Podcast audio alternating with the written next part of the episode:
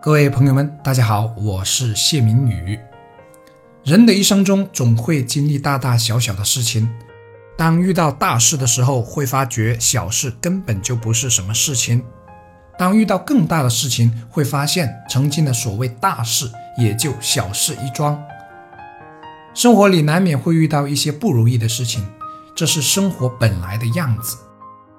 但怕的是遇到一点事情就感觉天要塌下来似的。这是一种轻浮不稳重的表现。一些人整天挂在嘴边的烦心事，其实不见得有多么烦心，只是他自己认为很烦而已。当他看到真正生活在水深火热的人们的时候，也许瞬间就不觉得烦，甚至反而觉得自己是很幸福的人了。就像一个整天为不知穿什么鞋子而发愁的人，突然看到了一个没有双腿的人一样。之前那点所谓的愁都不好意思说愁了。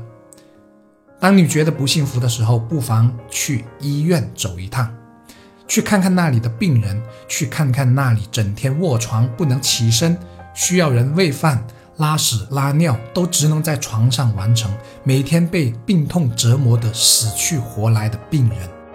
也许你就会突然感觉到，生活中、事业上遇到的那些事情根本就不是什么大事情。因为起码你还有一个健康的身体，你还能像个正常人一样活着。所以，所有的概念都是相对的，没有绝对的痛苦，也没有绝对的苦恼。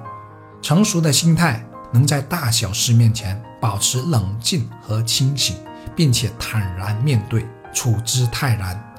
记住事情的大和小、轻和重、难和易、痛苦和烦恼。只不过是相对而存在的，都是虚幻的东西，因为它没有绝对的不变的本质。